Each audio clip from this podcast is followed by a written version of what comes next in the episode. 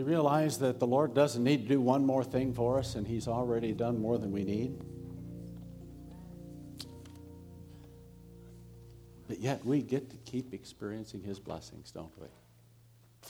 Would you, um, would you join me again today, once again, as we sit at the feet of Jesus?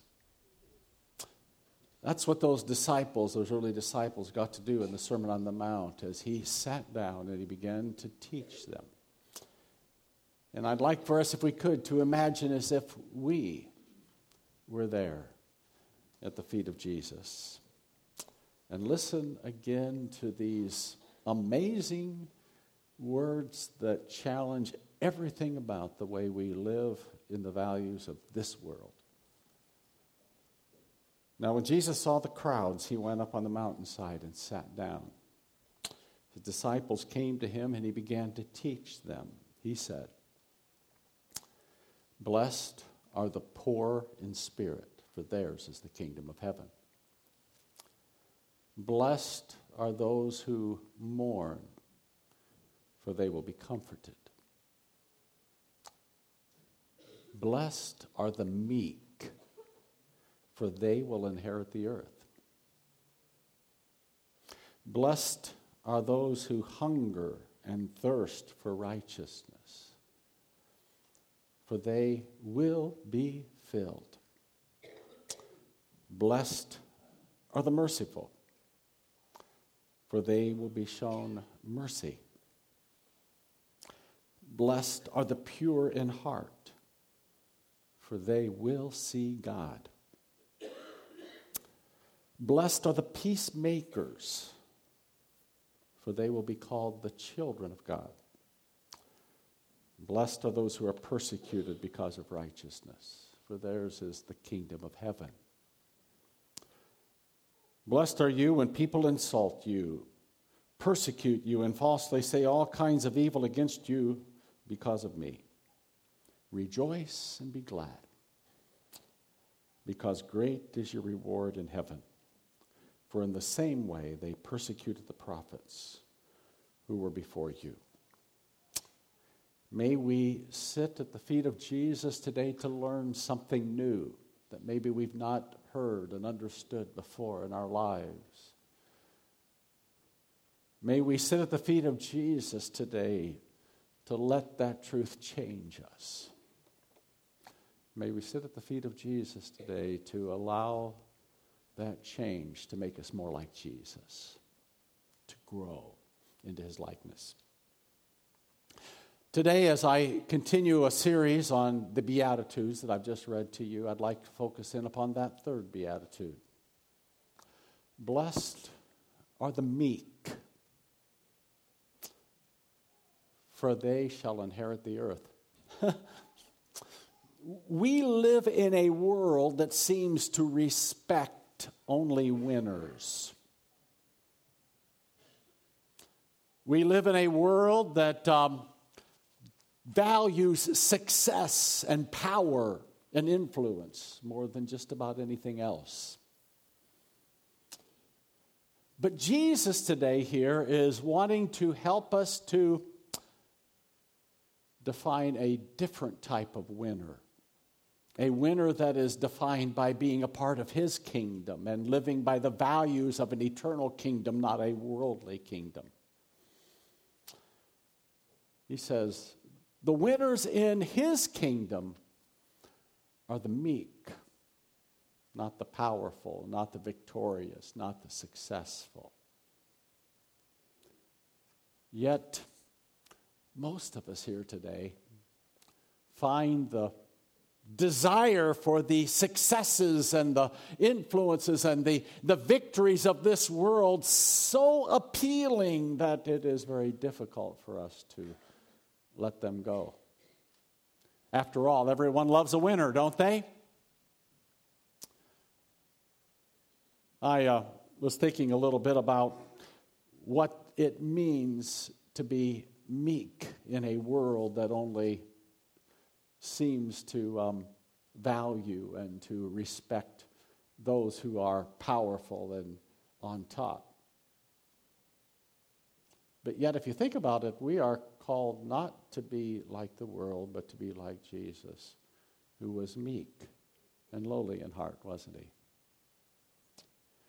Let's, let's first of all settle one thing. There seems to be an impression in the, the, in the minds of many people that meekness is the same thing as weakness. That meekness is sort of like being the doormats over which people are willing to walk. I want to tell you something. When you see genuine meekness being lived out in the lives of people, you find out it is not weakness. In fact, it takes a form of strength and, and, and uh, fortitude that the world seems to know very little about. Are we willing to settle for the world's understanding of success, or are we willing to grasp a hold of what it means to have Jesus type of success? To be a winner according to Jesus' values. Let, us let's, let's think just a little bit, if we could, about this idea of worldly success, of what it really brings to us in terms of our experience. And I, I, I think in some ways, once you've lived life long enough, you begin to realize just how, the, how true this is. So I, I know that for many of you people who are in my generation now, most of what I'm going to say here about worldly success is going to be something you've already experienced. It, it, it's probably in some ways the younger folks here today that have the biggest challenge of grasping the wisdom of knowing what it is to live by kingdom values when it comes to worldly success. You see, we, we live in a culture particularly in our Western culture, that is all seemingly based upon the attainment of success, the ability to compete well in a world that is a dog eat dog world. And so we generally are doing everything that we can, I know I did, to equip our young people, my, our children, to be able to compete successfully in this world. So we try to give them skills and we give them education and we give them uh, abilities and, and, and we look for them to have talents and all of these things. And all of those are good and important. In reality, we need to be the best that we can be. Uh, please do not interpret what I am trying to preach this morning as a suggestion that we are not to be the best that we can be. But what that ultimately is and can be lived out in is in a spirit and an attitude of meekness, not in an attitude that fits the kind of values that this world seems to want to give us. I, I, I, I've lived enough and I've watched enough that I've learned some things about worldly success. Here are some things that I've noticed no matter how much success you begin to experience in this world by its values, it is always temporary. It never lasts. Okay? It never lasts. I, have I've had successes, and, and the usual thing about having any successes is that it only brings you to a point where you need to repeat that same thing over and over again in order to continue to enjoy that success. Um, I, have noticed that uh, in the business world today, that um, the business world is based upon success being defined as the ability to sustain continued growth in your business. If you're not growing, you're failing. Okay? And sooner or later, if you're not growing, they're going to put you out of business. If you think about that, that what that really means is that there is no such thing as being able to sustain continued growth over a, an unlimited time. Sooner or later, you're going to reach a level where you, there's no more growth possible, and then suddenly you'll be starting to feel like and being defi- defined as, as a failure. Um, I, I, I, think that that is very easy for us, and I'm going to kind of get into a little area here when I talk to, to the church. Okay? I, am going to talk to us as, a, as, a, as Christians involved in understanding that we, we understand that to be Christian means to be a part of the body of Christ. To be a part of the body of Christ means to be a part of, of a church. And so you are here. You, you, you believe that, I believe. And uh, I, have been a pastor. You see, I, I'm one of those oddball pastors. Some of you know this that I pastored the same church for 40 years. I started in Middletown when, when it was just a, a little church in the corner, and it was a church that had never apparently seemingly done much. I, I seemed to come at a right time. And, and one of the things that I know now as I look back over my years of ministry, I had the, I had the, I don't even know what it was, but I had the experience of, of having success as a pastor. Okay, in other words, our church did what successful churches do they grow. Okay, and if you're growing, you must be doing something. You're successful. Okay? And, and, and, I, and I got to experience, I got to ride that wave, okay, as a pastor for, for many years. We, we, I, I stuck it out for six years, and then we built our first building, and then we built another building, and then, and by all the measures of what it means to be successful in pastoral ministry, I was on there, okay.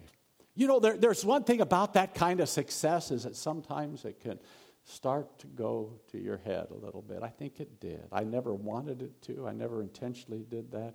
I'd have people sometimes say to me back in those big years, people would say, Boy, you must be really doing something great. You're doing something wonderful. You're doing something right there in Middletown.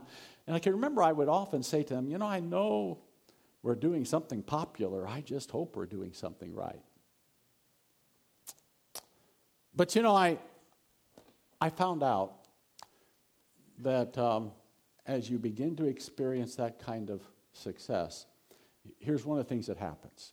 okay, some of you pastors that are here, you know what this is like. You go to district assembly, and every pastor gets to give a report. Okay, you stand up, and your whole value as a pastor base, is based upon what happened during that last year. Okay.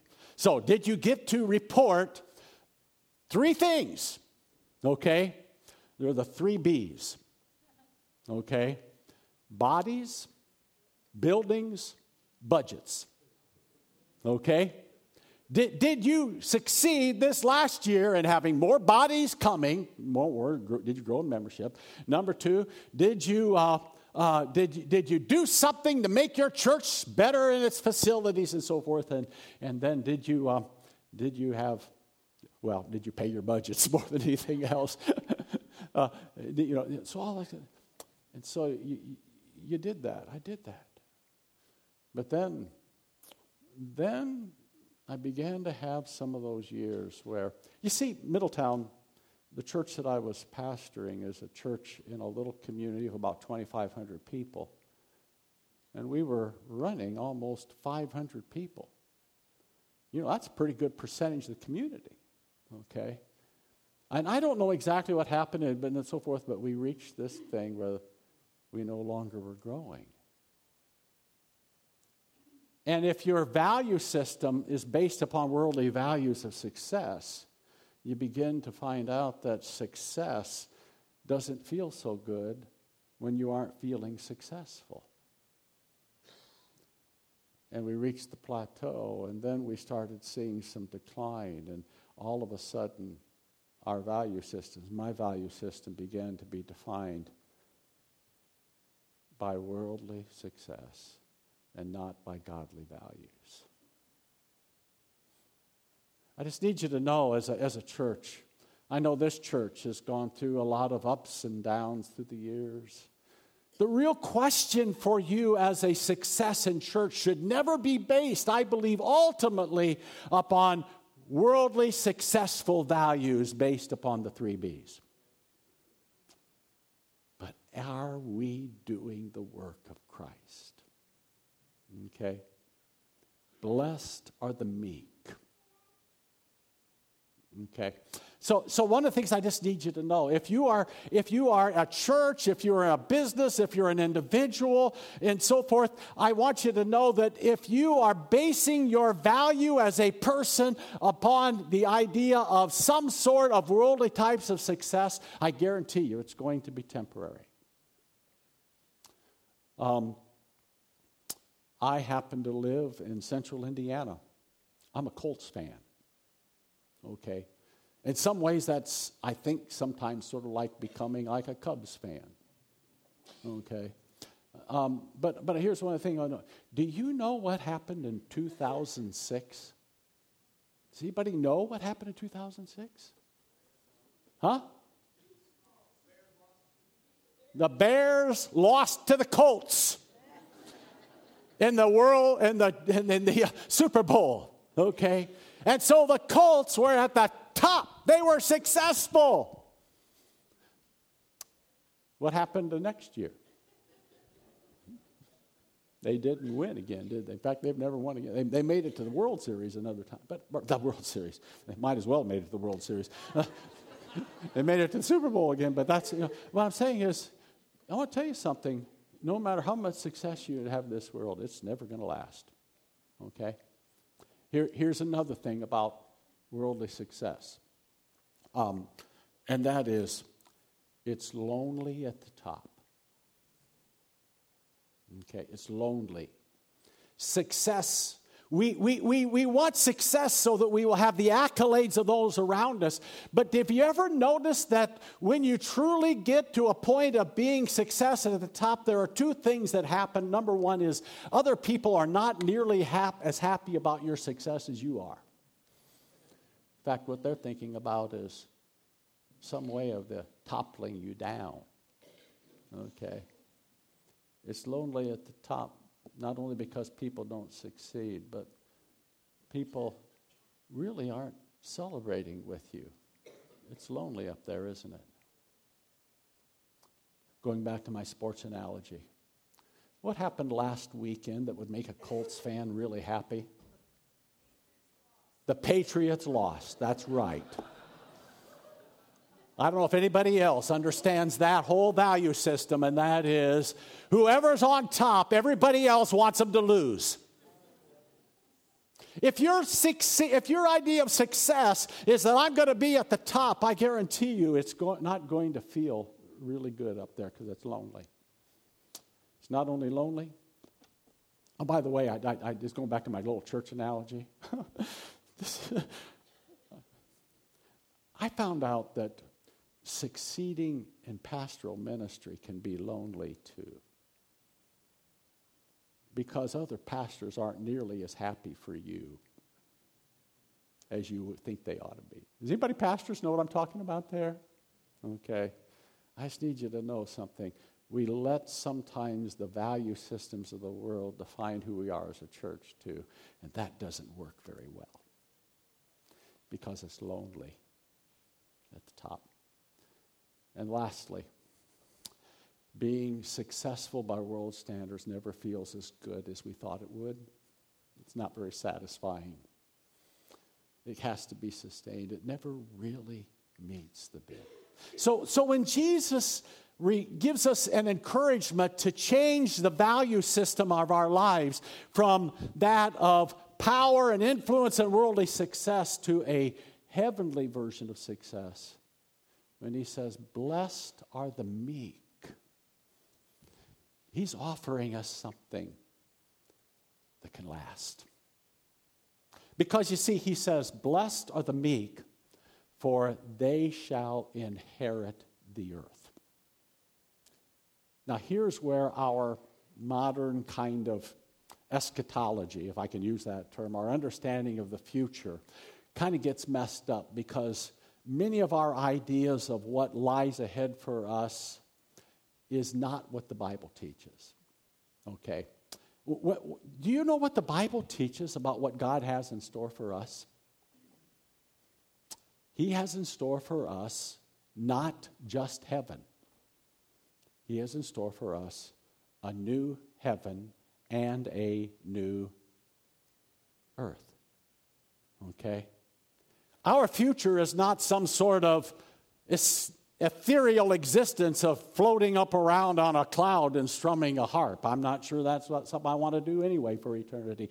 Our future is for a new heaven and a new earth and a new body and new eternity that is real and physical. When God created, He created that which is good and He's going to restore that which is good. There is going to be a new heaven and earth, and guess what? That's our future. The, the meek will inherit the earth. Okay? And, and I, want you, I want to point out two things about that promise, okay? The meek inherit, that is a value system that comes as a result of being children of God, okay? It's our inheritance. We're going to be receiving that which is more than we could ever imagine by, by than, than, than what this worldly success we look to be having worldly success and having all of these things and all of this success and all of this power and all of this influence which cannot and will not last but we are promised to receive an inheritance that is guaranteed that will last for eternity. You can never take away. It'll only get better. I think that's that's that's worth having don't you I, I need that. And you know what? I found out that trying to just compete by this worldly value system is really pretty miserable. It's no fun trying to win the worldly battles when we get to live by heavenly values. Blessed are the meek what does it mean to be meek? Well, let me just share a few thoughts on what the qualities of meekness really are, because that's what I think we want to be. First of all, meekness will always start in our relationship with God Himself. When we are meek, we begin with the understanding that there is a God. He is real, and He is available and He is present. There is a God, but we're not Him. Okay? To be meek, to realize is that we are existing as a result of and being in a relationship with the God of the universe, and our role is to revere and to worship Him, to be in a proper relationship with Him. To have reverence for God is at the very essence of what it means to be someone who is meek. Because if you think about worldly success, basically encourages us to treat ourselves as though we are our own gods and that we have to be strong and powerful and, and successful by worldly standards. But when we are meek in the presence of God, we realize that we are totally and completely relying upon Him, depending upon Him, and He is our sufficiency. So, meekness begins in being in a relationship with God in which God is God and we are not. But meekness also comes down to having an attitude that becomes more and more like Jesus. Meekness is to be like Jesus. Now, I don't know what kind of a person you thought Jesus is, because remember, Jesus was the Son of God. He had all the power, all of the ability to call down heaven and all of those things. He was the divine Son of God, but how did he present himself in the world in which we live? He came as one of us, and he came in meekness. Let me, let me if I could, uh, remind you of a passage of Scripture in which we are given instructions, once again from the same book that I read earlier that day, from Philippians. And this is what Paul talked to the church there, and you think he talks to us too. He says, Therefore, if there is any encouragement in Christ, if there is any consolation of love, if there is any fellowship of the Spirit, if any affection and compassion, make my joy complete by being in the same mind, maintaining the same love, united in spirit, intent on one purpose. Do nothing from selfish or empty conceit but with humility of mind. By the way, the word meekness could probably best also be termed humility, humbleness. Do nothing from selfish or empty conceit, but with humility of mind, regard one another as more important than yourselves. Do not merely look out for your own personal interests, but also the interests of others. Have this attitude in yourselves, which was also in Christ Jesus, who, although he existed in the form of God, did not regard equality with God as something to be grasped, but emptied himself, taking the form of a bondservant and being made in the likeness of men.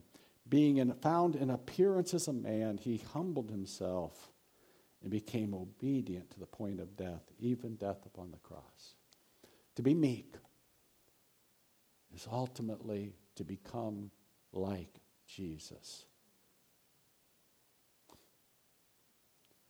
Who, when faced with the powers of the world that came up against him, spoke not a word of defense, but offered himself as a sacrifice.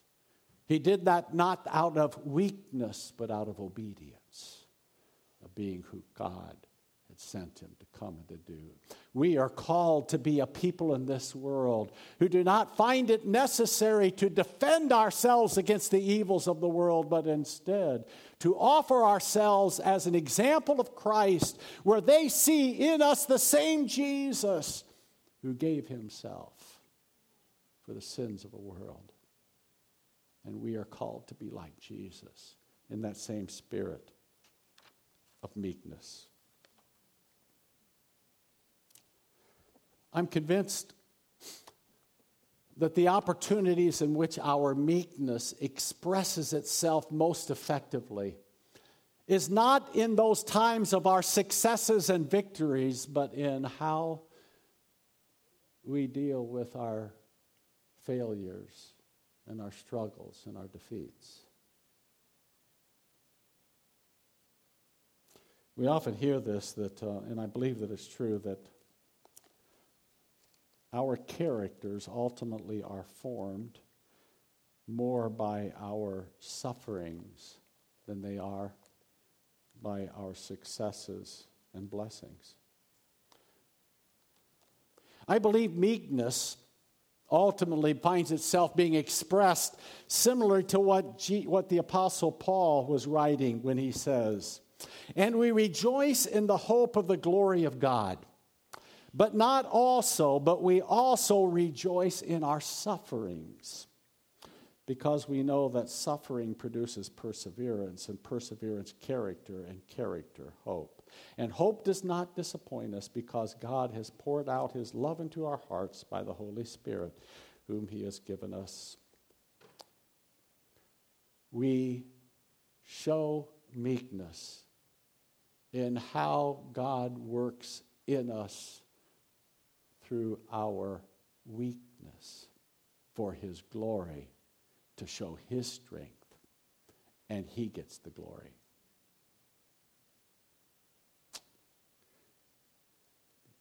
The Apostle Paul wrote later, he says, But God works in all things for the good of those that love him. And I've learned that not all things that happen are good, but God never fails to take those situations and work them for our good. And those become for us in a world that doesn't understand that type of life. Those become for us the greatest testimonies by which God gets the glory through our sufferings and our failures. If all we can do is to talk around and say, Look how God has blessed me through my successes See how God has protected me. See how God has done good things for me. Oh, God is so, and He is. Every blessing that we receive, every success we have, every good thing that happens, we should give God thanks and glory for. But our word tells us that we not only give Him glory in the midst of our successes and joys, but we also present to Him our failures and our defeats and our sufferings and we see how God glorifies himself and works for his glory in the midst of that. And we can rejoice in them, not because we like going through them, but because he is faithful. And that's what meekness is. Perhaps, perhaps the greatest sign of meekness is found in our willingness to serve and not be served, to give and to not receive, to be last and not first, to be willing to be the least as opposed to the greatest. I think this is a value that the longer I've lived, I've grown to become a greater appreciation for. I have been now watching and seeing the lives of people who've lived their lives and are now facing the end. That's my life as a hospice chaplain. And very often I will begin to learn things about people's lives based upon what I hear of their history. But what I see often is pretty much a shell of a person. And I've learned that those who have experienced the greatest earthly successes and those who have had sometimes the most difficult of lives, when it comes to the end, all things are equal.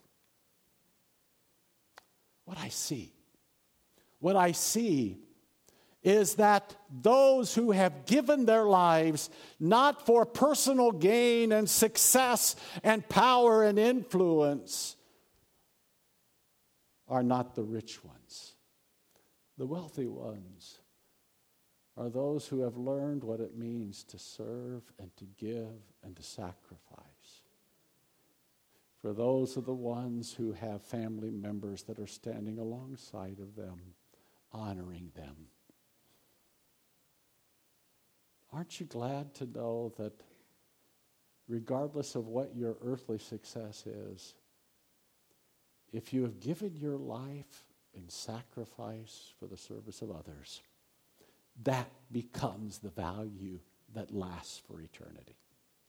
It really does. And that's why I believe that when Jesus says, He who would be the greatest in the kingdom of heaven must be the one who serves not is served. He who must be willing to be the least and not the greatest. Blessed are the meek, for they will inherit the earth. Let me just share one more value and then I, I'll be done. I believe that perhaps one of the greatest values in meekness is the kind of strength that understands what it means to persevere in the midst of life's difficulties. If your idea of life is based only upon being blessed in material or positional or possessions and all of those types of things, if that is your idea of success, then when it is no longer present, you become a failure. But when your value system is based upon staying true to the Savior who gave his life for you and demonstrating to a world a, life of service and giving and being like Jesus, that is a life that must persevere through life's hardships. And to persevere is that which gives us the greatest quality of being like Jesus.